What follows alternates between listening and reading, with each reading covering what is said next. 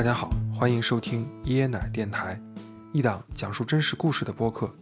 我是制作人椰奶。大约两年前，我曾经对一个很火的行业非常感兴趣。那个时候呢，因为一些众所周知的原因吧，大批量的青年和中年人选择了考公或者是考研。自习室这个非常小众的行业呢，慢慢走进了大众的视野。当时正好我承包了一个项目，需要一个安静的办公环境。租写字楼的工位，我觉得有点贵，于是呢，我就趁这个机会探秘了一家附近新开的自习室。也正是这个机会，让我结识了我们今天的故事嘉宾小莫。这间自习室呢，也是他第一次创业。两年来，他也确实打败了周边的众多同行。成为了众多线上平台上北京排名第一的商家。与此同时，他还开办了第二家自习室，还创建了自己的剧本杀店。到这里并没有结束。此时此刻，你一定想不到，我正坐在他还在装修阶段的电玩工作室里，录制着大伙儿正在收听的这期节目。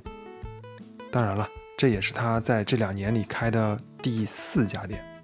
当大多数青年朋友们还在秩序工作。生计之间来回的游离穿梭时，他却用最朴素的方式和最简单的初心，打造了属于自己的避风塘。我很好奇啊，初入社会的小莫是如何经营的？在这不平凡的两年里头，他又看到了些什么？让我们跟随着这位年轻的老板，一起走进他的故事。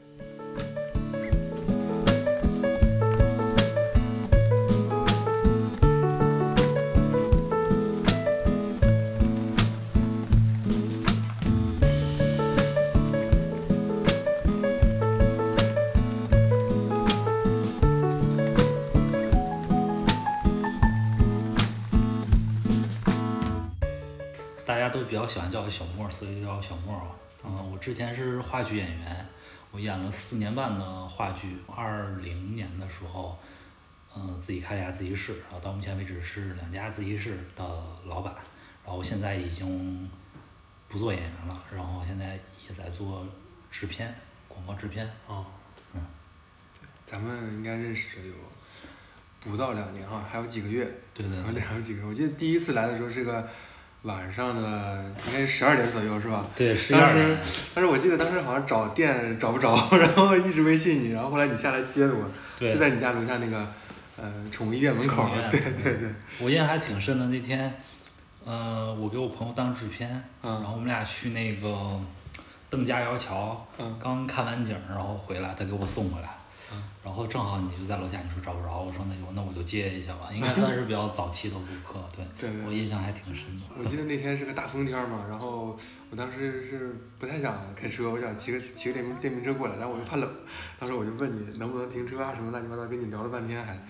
当时我记得反正你上来的时候特别热情，就是给我介绍那个小店儿，然后就是。啊，这个是喝水的啊，这个是卫生间，然后这个纸在这儿，什么什么什么，就是特别的细致。然后这个灯在这儿，这个电源怎么用？然后，啊，我当时感觉你特别热情，就是一下子让我进来以后，因为那个环境比较小嘛，啊，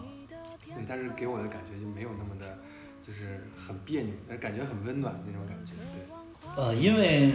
这个东西怎么说，可能跟我之前的职业有关系。嗯，演员其实还是一个挺。挺有能量的一个职业吧，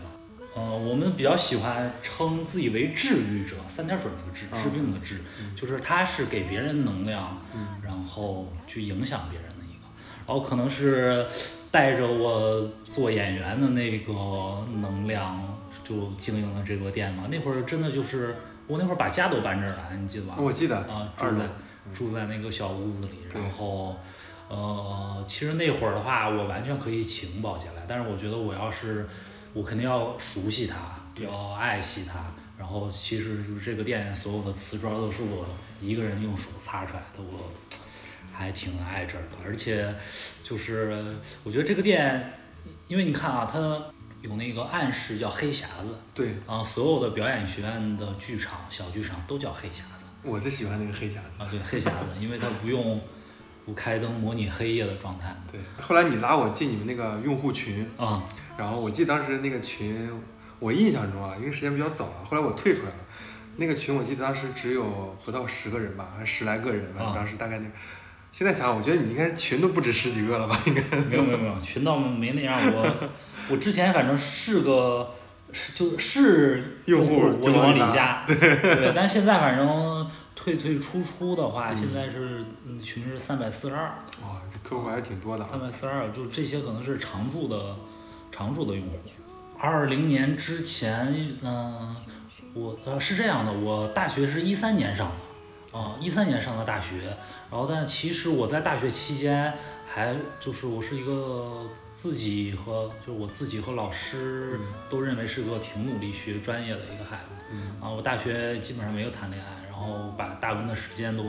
用来看戏、看话剧、看电影了。然后我可能比其他人的起点可能会高一些，我大二的时候就已经在国家大剧院当话剧演员了。哦那会儿是呃打算要考演员队，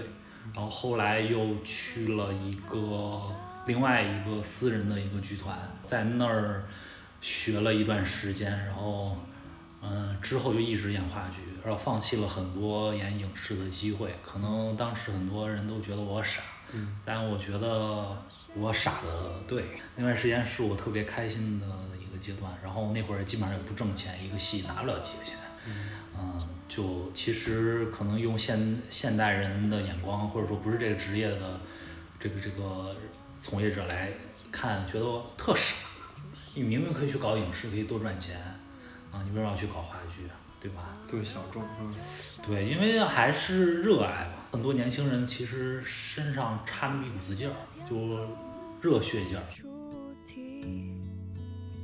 多渴望化成真正的小雨，滋润你心中的土地。那会儿，啊，我有一个谈了三年半的一个女朋友啊啊，然后她，他、是电影学院保研的学生，我也想考研，嗯、因为我其实发现，其实我的演员的思路和思维不是特别强，我的导演性思维比较强，这可能跟我小时候比较喜欢看书什么有关系，嗯、所以那会儿我想考导演系的研究生，然后就开始做准备，然后跟我一个好哥们儿。去自习室复习，还是他揪着我去的，而且第一次去自习室我也没掏钱，都是他给我付钱，他逼着我来学习，然后我在背英语单词，然后他也在背，然后我一天只背了 四十多个，然后他我那个朋友背了一百多个，然后但是我很喜欢这个环境，嗯，在北京，你有像工体那样夜店，啊、喧闹的夜店，也一定要有个这样一个安静的地方场所，有一个平衡嘛，对吧？如果平常爱好也就看看电影、看看书，再没有其他，所以我觉得，哎，好像自习室挺好的。那会儿想的是和好哥们儿一起开一家日料店，哥们儿三个，然后有一个还是小有名气的演员，现在应应该是一线、一点五线的演员啊。然后当时想一起开个日料店，然后后来想一想，总觉得哎，好像一个学表演的，好像开饭店，不是说自命清高，觉得不太靠谱，是吧？我觉得怎么说，嗯，我说不出来那种感觉，就觉得哎，好像开饭店这事儿好像不是我现在应该做的。然后我说那就干个自习室，啊，然后我其实还挺果断的，我从有想法到落地实施开始干就三天时间。啊、然后我跟我家里人说，可能我爸妈他可能到现在都不理解这是一个到底是一个什么样的环境，嗯、但是他们还挺支持我啊。我跟他大概说了一下，我说，哎，我说想干这个，我说，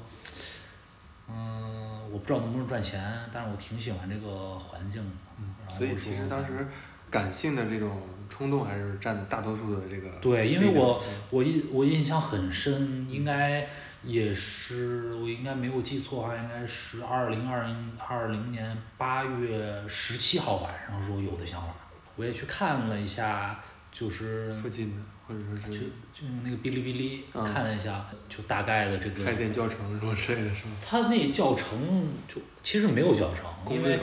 二零年的时候全国应该没有特别成功或者成体系的自习。对对对，好像南方发展还不错，但是北方好像哎好像差点意思。嗯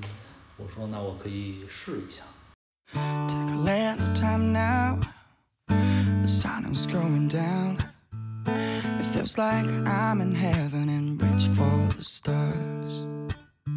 Kiki akta love song mo, sabi zui da bright mo. 哎，其实我一直有一个疑问，就是你看啊，咱们这个店的位置，其实咱们现在这个位置就是你自己使，嗯，对吧？就这个位置，这个位置它周边都是一些老社区，然后你这是夹杂着中间一个公寓楼里头，单崩那个公寓楼旁边也没有学校，也没有一个政府机构或者说是什么，就感觉其实我特别不理解你为什么你会选只选在这个地方啊，这个比较简单。我之前我我那个万象新天那块儿啊有一个地下排练厅，我们之前特别艰苦说在那儿排练的时候，当时要打剧本儿，啊这个 长映这一片儿没有打印的地方，然后我就跟着导航一直找，就找这个楼，所以我当时嗯选这个地方应该是我第三个来这儿的地那个那个地址，我来这儿我就觉得就就这儿了，不换别的地方。也是这种感觉占了大多数的。因为其实啊，那个很多人都觉得做生意，其实选址很重要，嗯但是北京的这个地方它跟其他人不一样，因为北京的人口密度大，而且大家会不惜这个交通成本来你这儿。嗯啊，我这儿的话是，嗯、也有开车来的，嗯啊，也有住管庄来的，嗯啊，天天自己蹬自行车来的，所以你在北京做生意其实跟其他地方做生意不一样。那你觉得开这个自习室这个整个过程费劲吗？或者说你需要就是准备乱七八糟的资质，或者说是准备很多很多的钱去筹备它？反正那会儿总被骗，就是每天上一当当当不一样。就比如说叫这名字，嗯就可以起叫什么名字嘛，嗯叫尚墨。对，因为之前不知道这个就是这个开公司啊，然后办这个执照的这个这个流程嘛。嗯然后有一天是去双井那边吃饭，我看街边有一个人挂着说可以代办，然后我就进去了。进去了之后就有点像中介的那种感觉的，密密麻麻就都是电脑。然后我就问，这个就比较傻了。现在其实想一想，每次笑我自己都想笑。然后当时想开那个中国人做生意都比较都都都比较讲究嘛，嗯。都会找人算一下这名字，算好这名字了嗯。然后呢，就赶巧不巧呢，然后这时候这人给我打电话了，呃，问我，嗯，我正在跟人家咨询说公司叫什么名了，人家给我打电话说，我说啊就叫上墨这两个字儿嘛，他说哎对对对，然后人家里边儿小姑娘说哥我已经把你这个名字注册了，你给我五百块钱，这个名儿才能给你用，要不然这个名儿你短时间内用不了。我当时特别气，你知道吧？我就那家店就那家店，就是他就给你给你干那个代注册的，然后你得办代注册，格外再交五百块钱，因为代注册是北京是五百块钱嘛，嗯又给他五百块钱，给我气的。然后但是我真的很想发火，你这就换成谁谁都受不了。其实，嗯、就明摆着坑我。对，如果要是有别的选择，嗯我可能就这钱肯定是不会给他。但是我想了想，我如果再要耗费时间，再要去想别的名字或者怎么怎么样，我觉得情绪上来没有这个，对对对。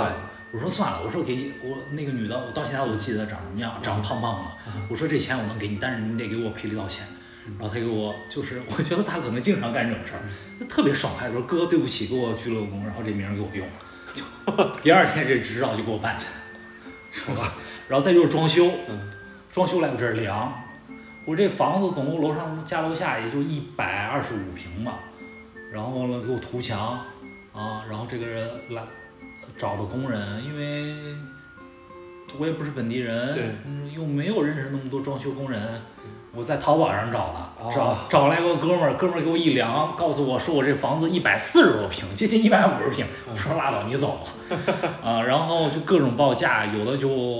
嗯，真的有的可能很浮夸是吗？就是差三倍，哦啊，有的是，反正装修是是坑坑很深。我当而且有很多是那种，我觉得我没有被坑，嗯。但是事后又装装这个店二店的时候，我觉得我被坑了，啊。而且还被坑的很惨。然后再就是定做这个桌子，嗯然后是找那个找人画图纸给做的，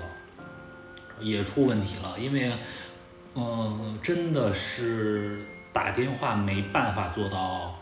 那个万无一失，还是会出问题，就耽误了很长时间。嗯，要不然可能开店的速度可能会更快一一些点。然后租这个房子也是，嗯租这个房子也是各种啊，就这家店的房子是吧？就第一家店，啊，第一家店，第一家店的房房子也是，呃，两个中介不和，哦，然后但是有一个跟那个房东关系特别好，然后他就使坏，就给人家打给房东打电话，就说你千万不要租给他，说他们家是怎么怎么样，但其实都是我一个人在问的。嗯，啊，然后后来我又再再找到这个人，然后我说要租这房子，然后他才把这房子租给我，嗨，所以就就就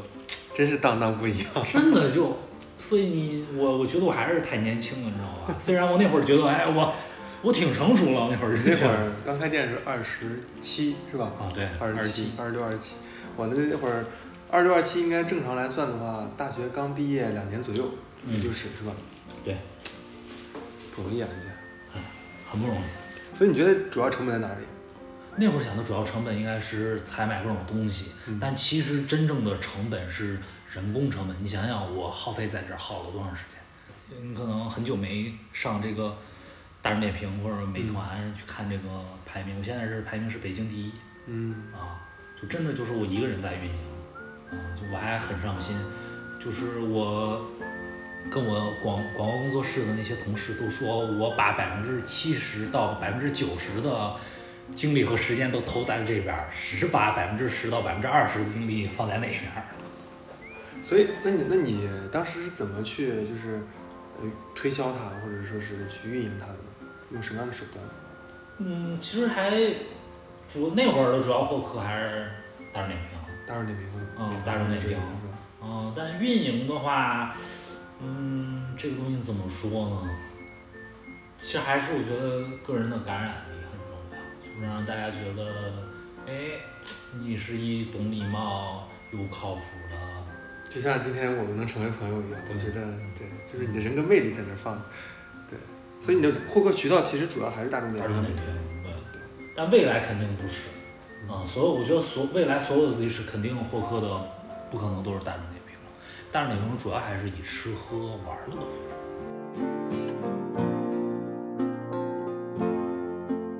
大概两年多来，你觉得你们店里面的顾客这个群体啊，一个什么样的一个构成？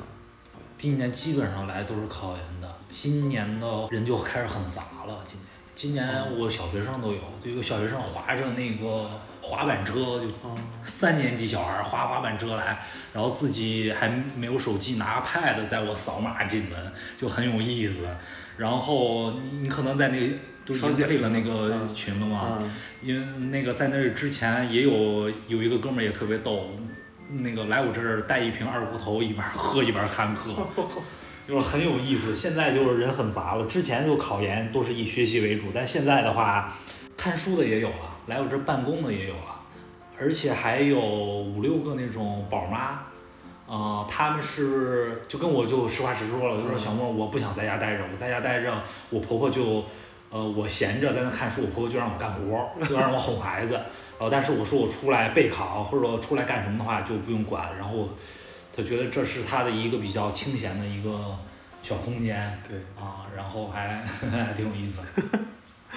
挺有意思啊。对，现在人比较杂，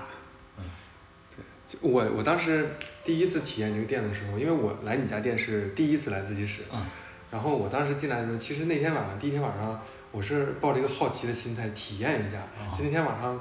我说实话我没有干太多的活儿。嗯你走了以后呢，我就看了看这儿，看看那儿，然后就体验体验这儿，体验体验那儿，灯开开关关，就是啊，就是很好奇，所以我的感受是，自习室像是一种无人值守的一种自助式的学习体验空间。我我现在理解，它其实对这个嗯用户的这个自觉度还是要求还是挺高的。他可能一方面是说他自己学习的这个自由度或自控能力，可能我，但是我现在想说的是，就他们自觉能力对这个环境的一个爱护程度啊，包括他的呃对这个氛围的一个就是一个融入程度，他他这个自觉度可能要要求要比较高一些。所以你在这上面吃过亏吗？嗯，遇到什么奇葩的经历或者客户？哎，太多了，就太还多了是我没有说为了开店说赚钱上，其实这个店不怎么赚钱啊，我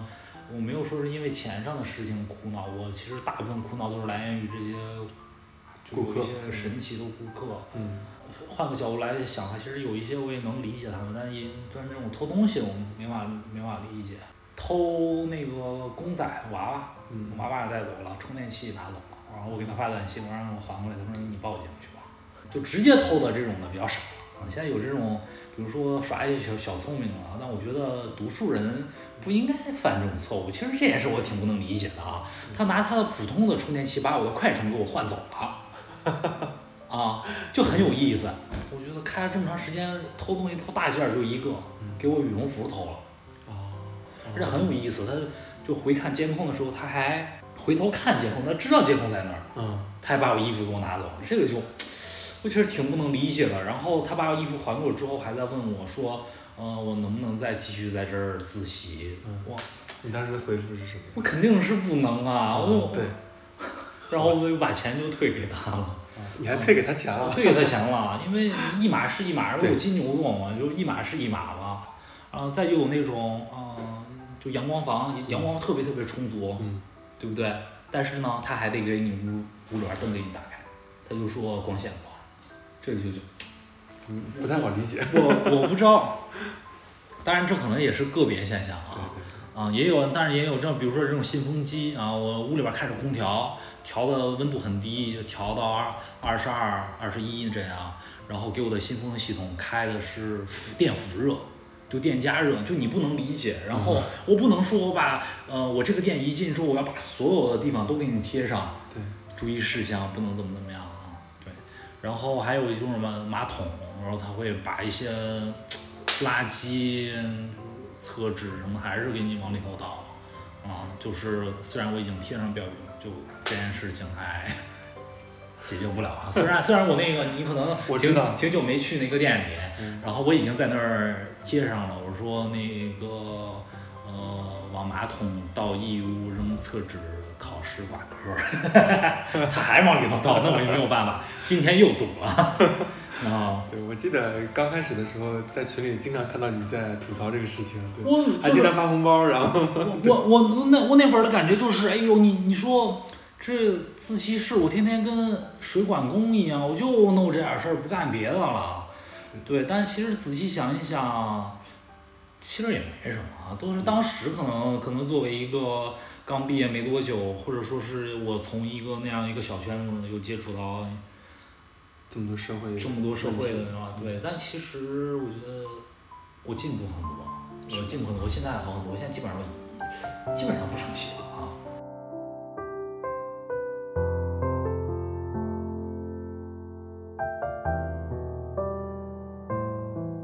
记得吗？有一有一天晚上，当时咱俩聊了半天，然后咱俩在台阶上，然后聊了你的创业经历，嗯包括你在剧组的一些事儿，然后聊了你跟合伙人一起经营这家店的故事，然后当时我记得你聊了非常多非常多，就吐槽了很多事情。当时我记得你，因因为是我觉得可能还是因为我之前从业的那个原因，那个环境的原因，因为我们的圈子太小了，我接触的人，嗯、其实还都还挺像的。嗯，嗯，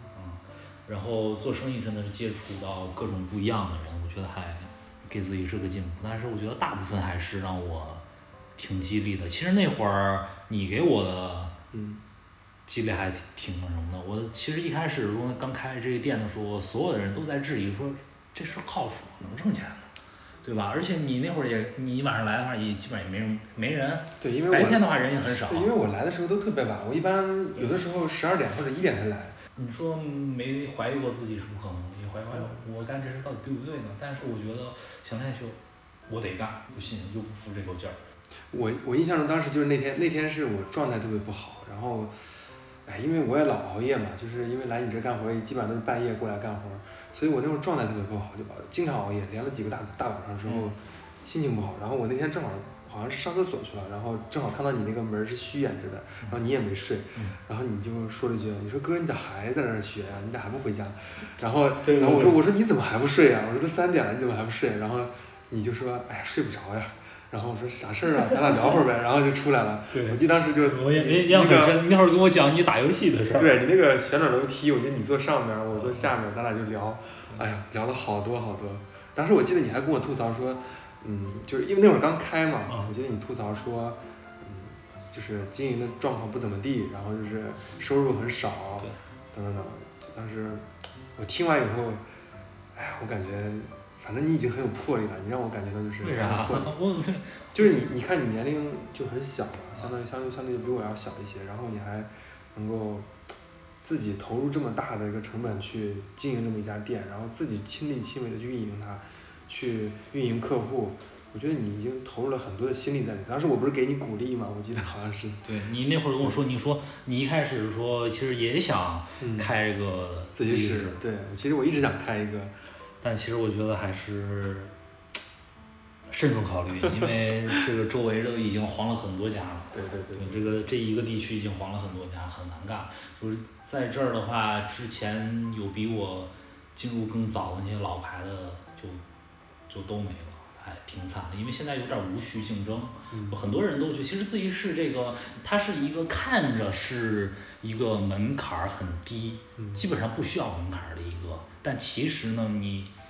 开它容易，但是你把它做好了很难。我觉得在中国绝对是这种的，我卖馒头都都有能卖成千万富翁的可能性。但是就一件事儿一定要做得很精。就知乎就有人就一直在问说有没有那种一年能挣多少多少钱的生意，嗯，就特这个回答特别火。我不我不是说 我不是说是看知乎，我想学，我要是一年要挣多少多少钱这个啊，我是很好奇，说是他们都是怎么回答这事儿。当然，大部分都是一本正经的告诉你说，呃，做什么什么生意，嗯，怎么怎么样。那会儿，二零二零年那会儿就告诉你，是开亚马逊小店儿，啊啊，跨境电商，做这种跨境电商。然后呢，但是给我印象特别特别深的是一个匿名回答，这哥们儿说就是没有什么诀窍，就把一个业务做精就行，就是赚钱。就我觉得就是哎确实是这样，一定要把这一件事儿做好做精。哎，就大家一想这事儿，就能首先能想到你，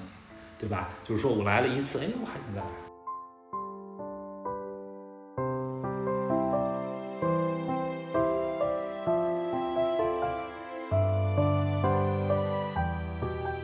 哎，刚刚其实你也提到了，就是无序竞争这个过程，就是你你在开着店这个两年的时间里头，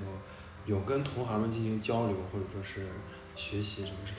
我是一个，我觉得我心态上还是一个比较积极向上的，我挺希望跟他们沟通的，但是他们跟我沟通的方式我，我不是特别理解，就是给你建一小号啊，或者就是以顾客的身份来你这儿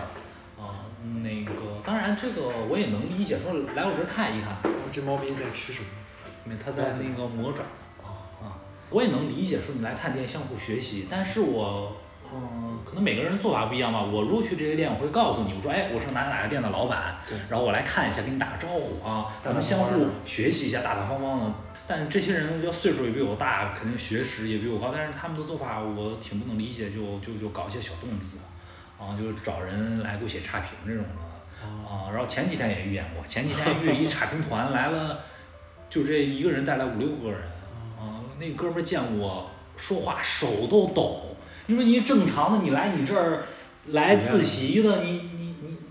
你手慌什么抖什么呢？慌什么呢？我说来这儿呢，我特别煎熬，就在那儿坐着也不是，趴着也不是，然后又睡了一会儿，然后走的时候还各种拍，然后我就问他，我说我说你要是来学习呢，我欢迎你，我说我可以再送你个卡，再在我这再多待一点时间。我说你要是同行呢，嗯我说就算了，我说自习室也没什么好学的，我说就这样。然后他跟我急眼了，他跟我生气了，当面跟我生气了，说怎么每一个人都要跟我验明正身嘛？我说啊，好好好，我说你说的都对。那能怎么办？那你说你我都已经看出来你是这样这样的了，而且你包括像现在这种隔壁店的老板也有这种冒充顾客来我这儿，然后跟我说话阴阳怪气儿的这种。他之前问你各种问题，问了你好多，然后我已经就就就可能会往这玩意儿想了。嗯然后呢，他有一天告诉你我是你旁边店的老板，嗯。然后呢，我说我说啊，我说你我觉得你挺不尊重我的，你应该来了就应该告诉我，而你岁数比我大挺多的，我应该叫你一声姐。但是我觉得你这样挺不尊重我的，怎么怎么样，然后他把我给删了，然后他们 还，嗯、他们好几个人还建了个群，嗯。然后，哎。这，几家店还合起来建了个群，就我 我，嗯，我反正我不太能理解。太能理解。我其实挺，我其实是挺希望，嗯就是你你家有你家的特色，嗯我家有我家的特色，让顾客自己去选择，对不对？我不可能说我这一家店百分之百的就啊，我想来自己都会来我这儿，不会来你那儿，不可能的。每个人的选择不一样，地理位置不一样，或者喜好不一样，对不对？嗯，像有的人就喜欢跟我聊天儿，嗯，或者喜欢喜欢那个那啥的，喜欢小猫咪的，或者喜欢啊，我这儿环就是风景特别好，一楼那个风景特别好嗯，阳光特别充足，那你就来我这儿。如果你觉得交通什么更便利，你可以选择地铁站旁边那家。我觉得这挺好的，因为自习室是这样的，我我我使它蛋糕其实就那么大，而且力又是很低的一个，力特别特别低，所以我觉得没必要搞这个小动作吧。而且我是但其实每个行业多多少少都会有都会有这种人，对对，但是我觉得之所以有同行这种竞争和比，我才能一直进步往上进步。其实我我可能我现在觉得我自己的心态可能也不也不特别成熟，不像是一个马上要三十岁的一个男人的。对，我记得当时咱俩聊天儿那天晚上聊天儿的时候，我也跟你说，我说我当时给你个建议，我当时说，嗯，不要太理会这些人的恶评，或者说是对你造成的一些负面的情绪。其实这个负面情绪会发酵，会积累。当时我是对我记得我当时这么说的，会给你造成更大的恶果。所以我当时我觉得你把它当做一缕烟儿冒了就行了，就过去了。可能那个时候，我我不知道你现在能理解吗？我现在能理解，那那会儿的话不太能理解，嗯，因为就是啊，那问就是我，嗯、就非你死磕一下不行。就金牛座是一个嗯，他的凡事都要问一个为什么，你为什么要这么做？我不理解啊，你得给我解释解释。就是那会儿是我不理解为什么要有这样的人啊，就你你做好你的生意不好吗？就非得来我这儿捣乱。那会儿是这样的，但我现在的话我能理解，需要一个成长的过程，就很像那个那个青春期的这种，就是说爸妈告诉你怎么样怎么样做是对的，你偏不，其实这就是人性，对，我觉得就是我经历过，你你看你比我成熟吗那会儿？啊，对啊，就顾客可能看见差评会影响我这儿，但其实每一个顾客他都会斟酌，他都会看一看。他既然想看这评论的话，他都会看一看。而且很多顾客跟我说了，他说啊，他们也一看都知道这个是。哎，刚刚其实你也提到了，就是说，其实每一家店它都有它自己的特色，比如像嗯地铁口，它交通便利，嗯对吧？像你的店可能就是比较温馨，嗯人比较，就你来这儿以后没有距离感，或者说是很有家的感觉，很自由。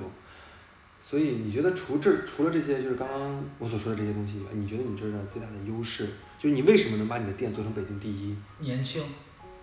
是店年轻还是？我觉得环境年轻，充，我觉得年轻这可能是一个词，但这一个词包含了很多意思。一想到年轻，首先想到精神焕发、热血，或者说是向上。你自己是你不能装的跟办公室似的，谁爱去啊？服务我觉得就是就是，大家给我提出的什么什么意见或者要什么什么东西，我二十四小时基本上二十四小时都能解决掉，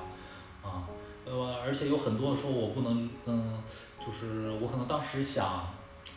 呃，怎么说呢？你你可能花一嗯花一块钱来体验两个小时，你跟我说你学习用品想要一个四十多块钱、五十多块钱的东西，但是我也会给你准备。用我的理解来觉，我觉得你的这边儿的优势其实是一个是有人情味儿，嗯我觉得你这个人特别有人情味儿，就是你这就是你最大的人格魅力。呃，我特别记得特别深的是，当时那个群里头，我当时还在的，大概只有几十个人的时候，好像里面大部分都是孩子，就是考研的孩子，然后他们就问好多，有的人在问编程的事情，然后我就顺带去解答了一下，然后他们就说你为什么叫椰奶嘛？当时我就说我特别爱喝椰奶，啊然后后来你就给我买了好几瓶，就自此之后，我每次来你都会给我在那个餐餐吧上给我准备两瓶瓶椰奶。对，哎呀，我当时我我就觉得特别的暖心，我觉得这就是人情味儿。就可能我在那学习，可能一晚上也就花十来块钱、二十块钱，但这一瓶椰奶可能就五六块钱啊。我觉得如果我要是老板的话，我不一定能够有这么大的就这种就是这种心劲儿吧，去维护你这个用户一个用户去。就是你做生意呀也好，做事情也好，不一定都是为了那个钱去做的。啊，当然我可能我获得了很多东西，其实来这儿就是形形色色的人，就是我一打眼一看都知道你这人大概会怎么怎么样。嗯，然后你你你跟我说话也要客套，我跟你说话也客套，你不客套啊，我有我不客套的，也有我的方法。我觉得这个是我唯一获得。确实是我这次跟你聊天儿，就跟上次明显感觉到你就要成熟非常多，就感觉到很舒服，不像那个时候感觉像是个中二少年，就刚毕业那个愣头小子那种感觉了。对，那会儿就真的就是 就就可能真的是大北京把你给塑造了一下。对，那就是其实我来北京也也也挺早，我一零年一一年来的，嗯然后就是觉得之前是被学校和和父母或者和朋友之间保护的太好，当代年轻人的共性。对，很多人都这样，但是我觉得，嗯，其实应该扔出来练一练。嗯练一练，就是获得的东西，你所获得的这个能力，嗯，要比你付出的大得多。对，而且这个东西是无价之宝，不是说你用钱去衡量。可能做这一事儿，我能挣不了多少钱，一个月可能一万多块钱，但是培养你的这个能力，你再有这个能力，在做其他的事情的时候，你就得心应手了。哎，说到这个就是收入的话，其实你方便就是聊一聊，就是可能我这么直接问不太礼貌，就是说你可以跟大家简单介绍一下你大概这个店投入多少，然后大概呃多长时间回的本儿嘛？就比如你第一家店，以第一家店为例。第一个就是上当。嗯 装修，然后嗯定制桌椅，乱七八糟的这种的花了三十多个。嗯啊，现在我我都记在本儿上，但是我没看，嗯没想到你会问我这问题、嗯嗯啊。嗯，就你你嗯大概对九到十个月的时候回的本儿，哦，九到十个月的时候回的本儿。嗯，因为那会儿没有疫情。对啊对，哎，后来就是我觉得疫情可能是个没法回避的问题，对就是它疫情，它对你不能说是造成了影响大不大，他可能说只应该说是问他对你大到什么程度。你这个疫情是，我是觉得是这样，它其实对于咱们这一代人的影响是深入深入怎么骨髓里的那种啊，嗯、可能就是你的孩，可能你的孩子现在也也有做核酸，但是我就没办法跟我的孩子要解释说做核酸这件事情，嗯我们是怎么样在家里边儿十来天不能出门儿，或者说是很难去解释这个事儿，而且其实这个东西对咱们造成了一些阴影。嗯啊，像我出门儿的话，我我兜里不揣口罩的话，我会很难受。啊，而且我现在看着核酸，我两天的时候就想去做，我担心第三天有事儿我做不了。而且我是一个就是排除这个自习室这件事情不说，我是个特别爱看电影的人。啊，我刚搬这儿的时候，我整理我大学的电影票，就这种小的这种麦当劳袋子电影票整理了两袋儿。啊，然后我现但是我现在已经，嗯，没办法去看电影。一个是可能是因为电影市场也不是特别好，但是我觉得这个不是主要原因，就是大家没有这个惯性习惯了。啊、我现在确实很宅，我不愿意出来消费嘛。嗯，还再一个就是自习室的这个消费，它有点儿，它跟剪头发一样，不能说我三个月不减，然后突然说有一天我要减了，我一天减三次，对不对？那学习时候也是，经济上可能就收入上可能是一小部分，最大的影响是不上进了，这个是最最大最大的。就是你像我，就虽然可能这些播了可能不太好，但是确实是不上进了。我们那段时间，我其实是一个正能量很足的人，我基本上没有很情绪很荡的时候，我都是一个意志向上。我就我可能生气，可能就一会儿，十分钟、二十分钟之后，就是就过去了。就没没什么，该干什么还继续干。嗯但是真正让我就觉得，那段儿哎呀，就就就就什么都提不混起。混日混日子，吃东西也不香啊。希望对对店里的影响？很很深啊，因为你可能对其他人来说，对你的影响可能只是，呃，一个半月、两个月或者三个月不能营业，可能对于其他人来说，他只是，只是说房租或者这三个月的成本，但其实真正的成本要远大于这三个月，可能你半年都要还不过来，因为你需要给之前的人再补卡。嗯而且你补的卡的这些人，在你接下来能正常营业的这段时间是没办法消费的。其实影响还是很大。很大，就这可能也是同行过不下去的一个很重要的原因。很重要的原因。其实也挺惋惜的，我就是旁边其实有一家跟我是差前差后开的，我们俩开可能就差个七八天嗯啊，我们俩就其实暗中的那种嗯比较借劲儿但是是那种是向上的比较，不是说是我给你使绊子，对你给我使绊子这种，对都是说都是那种向上的比较的，我就觉得 这猫咪特别喜欢我。对，它倒了是吧？最后。其实挺可惜的，就九月一号它宣布就不干了，很多顾客来我这儿，哦。嗯，然后他不说的话还不知道，他说哎，他是从那儿过来，因为他可能因为距离的原因，他们优先选择那边儿。我其实还挺希望他能够继续做下去的。哎，我能不能插一句？就我们现在在录节目的过程中，有两只小猫咪 它一直在往我的身上爬，太可爱了，实在是太可爱了。我好想给它带回家，哄我闺女玩两天，太可爱了。我记得当时我还就是特地在那个楼下那个那个便利贴上那个板子上，我当时专门写了几次那个贴纸，你现在去应该还在那儿，还在那是吧还在那儿，我没有摘过它。不会掉。我觉得这个还挺什么挺重要的。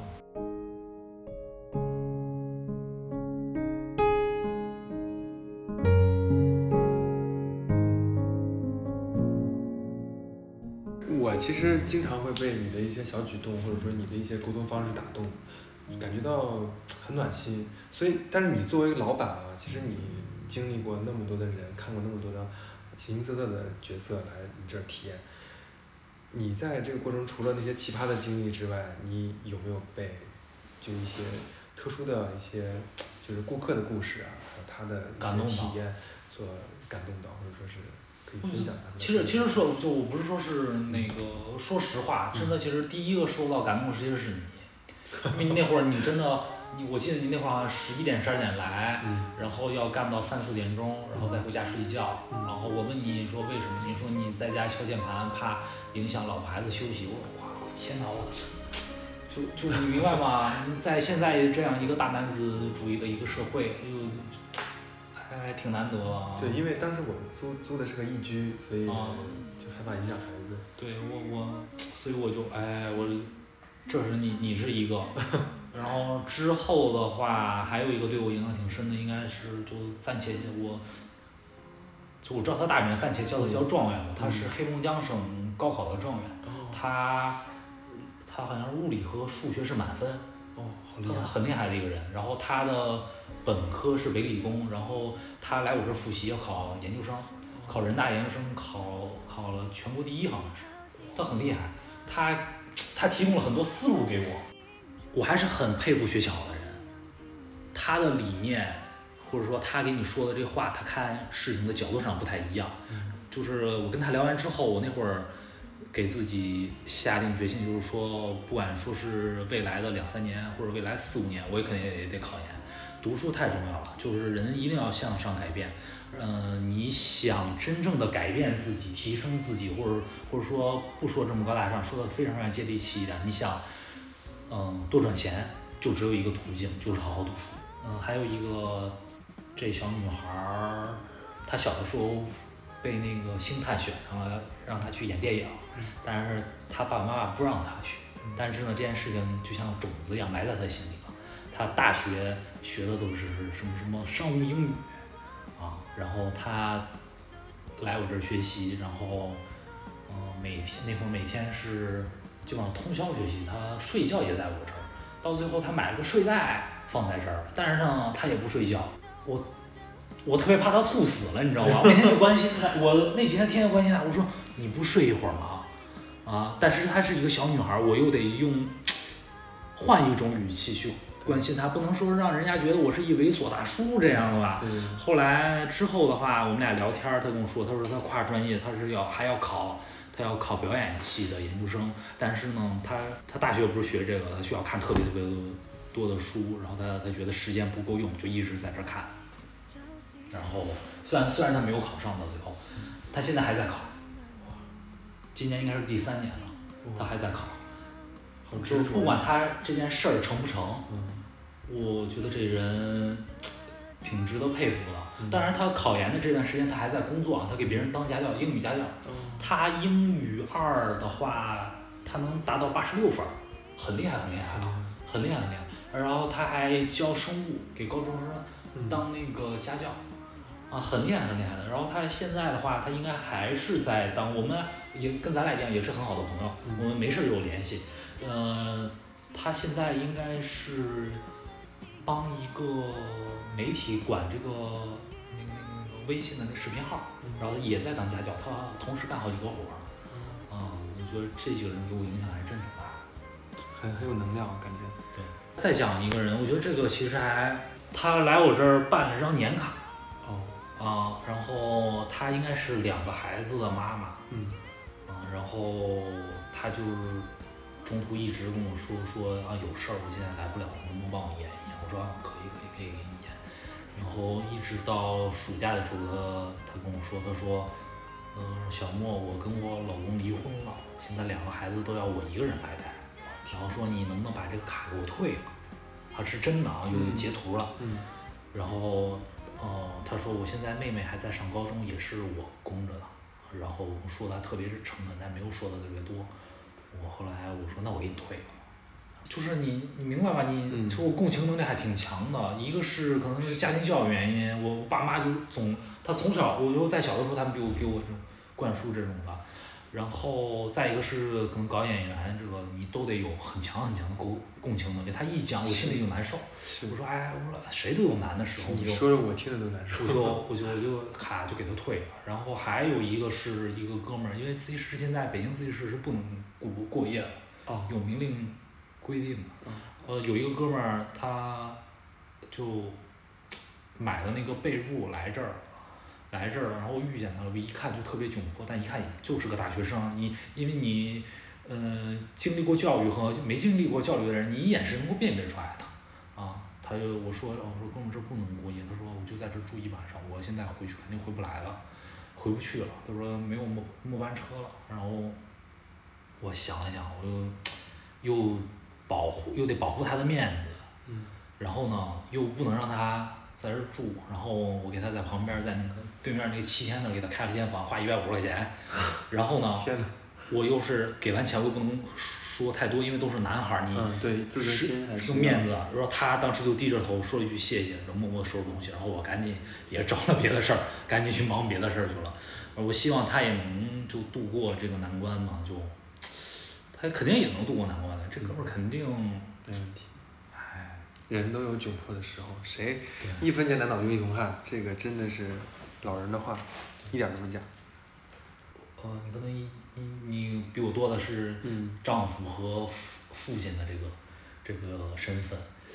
我我有一天我也要那样。嗯那我想，我希不希望我的孩子出来受到难处的时候，这个这样来帮一下？这就是你的职业对你造成的一个加成吧，我觉得它是一种。对，我觉得还是做好事儿吧。虽然其实那段时间我很难，嗯那段时间的话，嗯、就收入很减少很多，其但实自己财务是我觉得状况也不是特别乐乐观的，是吧？那会儿。然后那会儿是那会儿不是特别乐观，因为去年的这会儿，因为那会儿又疫情，又去年的这会儿又有口罩嘛，对对对对有有点影响。嗯，然后，但是我还是，啊、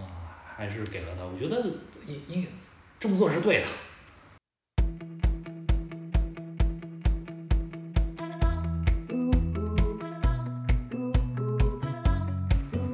人总得追求点什么。对，这么做是对的。我我就觉得，反正我觉得这么做是对的。啊，而且当然呀，我觉得啊，讲这么多比较沉沉重，但是也给你讲点比较有意思的。嗯那会儿你晚上来，白天的时候是突然有一天，我从那小屋子里出来了，坐满了，就一天，突然一天就坐满了。然后呢，水呢自己换上了，就然后我一开一楼那个阳光房那门，坐满了，那个那个那个心气儿，你知道吧？而且一打开之后，直接那阳光和那个温度是暖暖的，晒在身上，哎，真是不一样，你知道吗？就一天，就那一天，就那个从那儿之后，就真的就一直来人，一直来人，一直来人，就很满满满满当当的。是吗？啊，然后我怎么想就开这个二店的在这儿，有一个姐姐，她应该是旁边那个小学的老师，她备课，她备课只需要两个小时，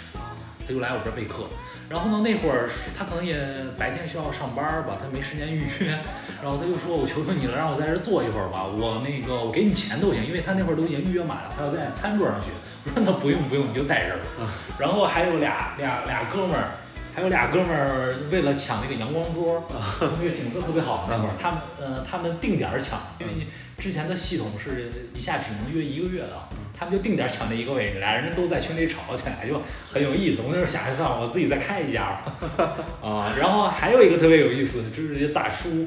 因为那有第一年开的时候，大部分都是来学习的。那但那大叔应该不是，那大叔呢，嗯，应该四五十，他只有周六来，背着一个儿童的粉书包，然后就是说，就头发也不是很多，嗯然后戴着个眼镜，背着一个粉书包，拿着一个茶杯来我这儿，来我这儿，你知道吧？就那个画面很有意思，又很想笑。然后这个人呢又特别懂，就是很很懂礼貌的一个人，看见你就跟就。我觉得不用过多说话，就点点头就知道了。嗯我大概猜到他应该是周六孩子可能在周围上辅导班儿，啊，孩子在那儿辅导，他来这儿，我来我这儿看看书，就很有意思，你知道吗？哦，挺有意思，哎，有意思有意思。所以，所以你对自己未来的规划是什么样的？是准备还会再开第三家或者第四家店吗？还是？哦，会开的，呃会，开这个肯定的，就是毋庸置疑的，店肯定还是要再开的，而且团队肯定也要扩大一些。接下来可能就不是我一个人来管，但是我希望每一家店都能像我在的这样说用心，不管说是我有一家店、两家店，甚至大致上说有一百家店的时候，我也希望都是我这样用心，因为很多我据我所了解，有很多这种加盟的品牌。都会出现一个问题，为什么到最后干不下去了？因为你加盟出去之后，你对它不负责任，啊，你直营的话，店多了之后管理上有问题，这是最大的一个问题。嗯我希望能做成一一个连锁品牌做大，嗯、也希望给大家提供更多的可能性。来我这儿不仅仅说是只是为了考试而考试，不要生气，然后不浮躁，呃，不卑不亢，一步一个脚印做下去。对对希望自己始终越办越好。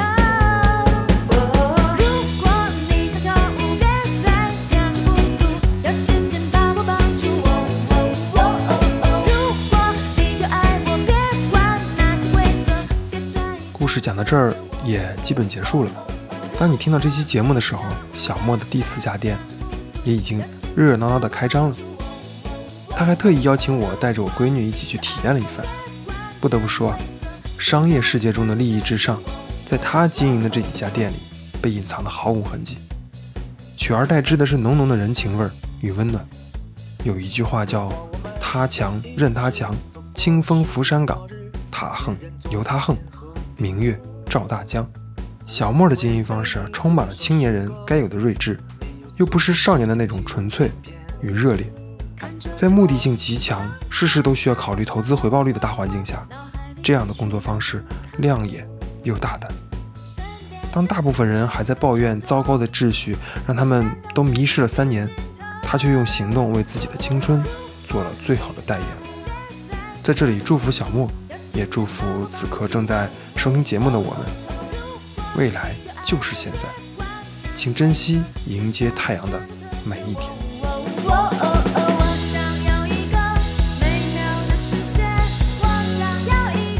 欢迎收听椰奶电台，一档讲述真实故事的播客。希望每一期故事都能为你带来温暖与陪伴。如果喜欢，你可以添加关注，你也可以搜索椰奶电台的拼音全拼，添加我的微信和公众号，也可以加入我们的听友群，去查看更多声音背后的图文故事。感谢你的关注与分享，我是制作人椰奶，我们下期见。要紧紧把我抱住。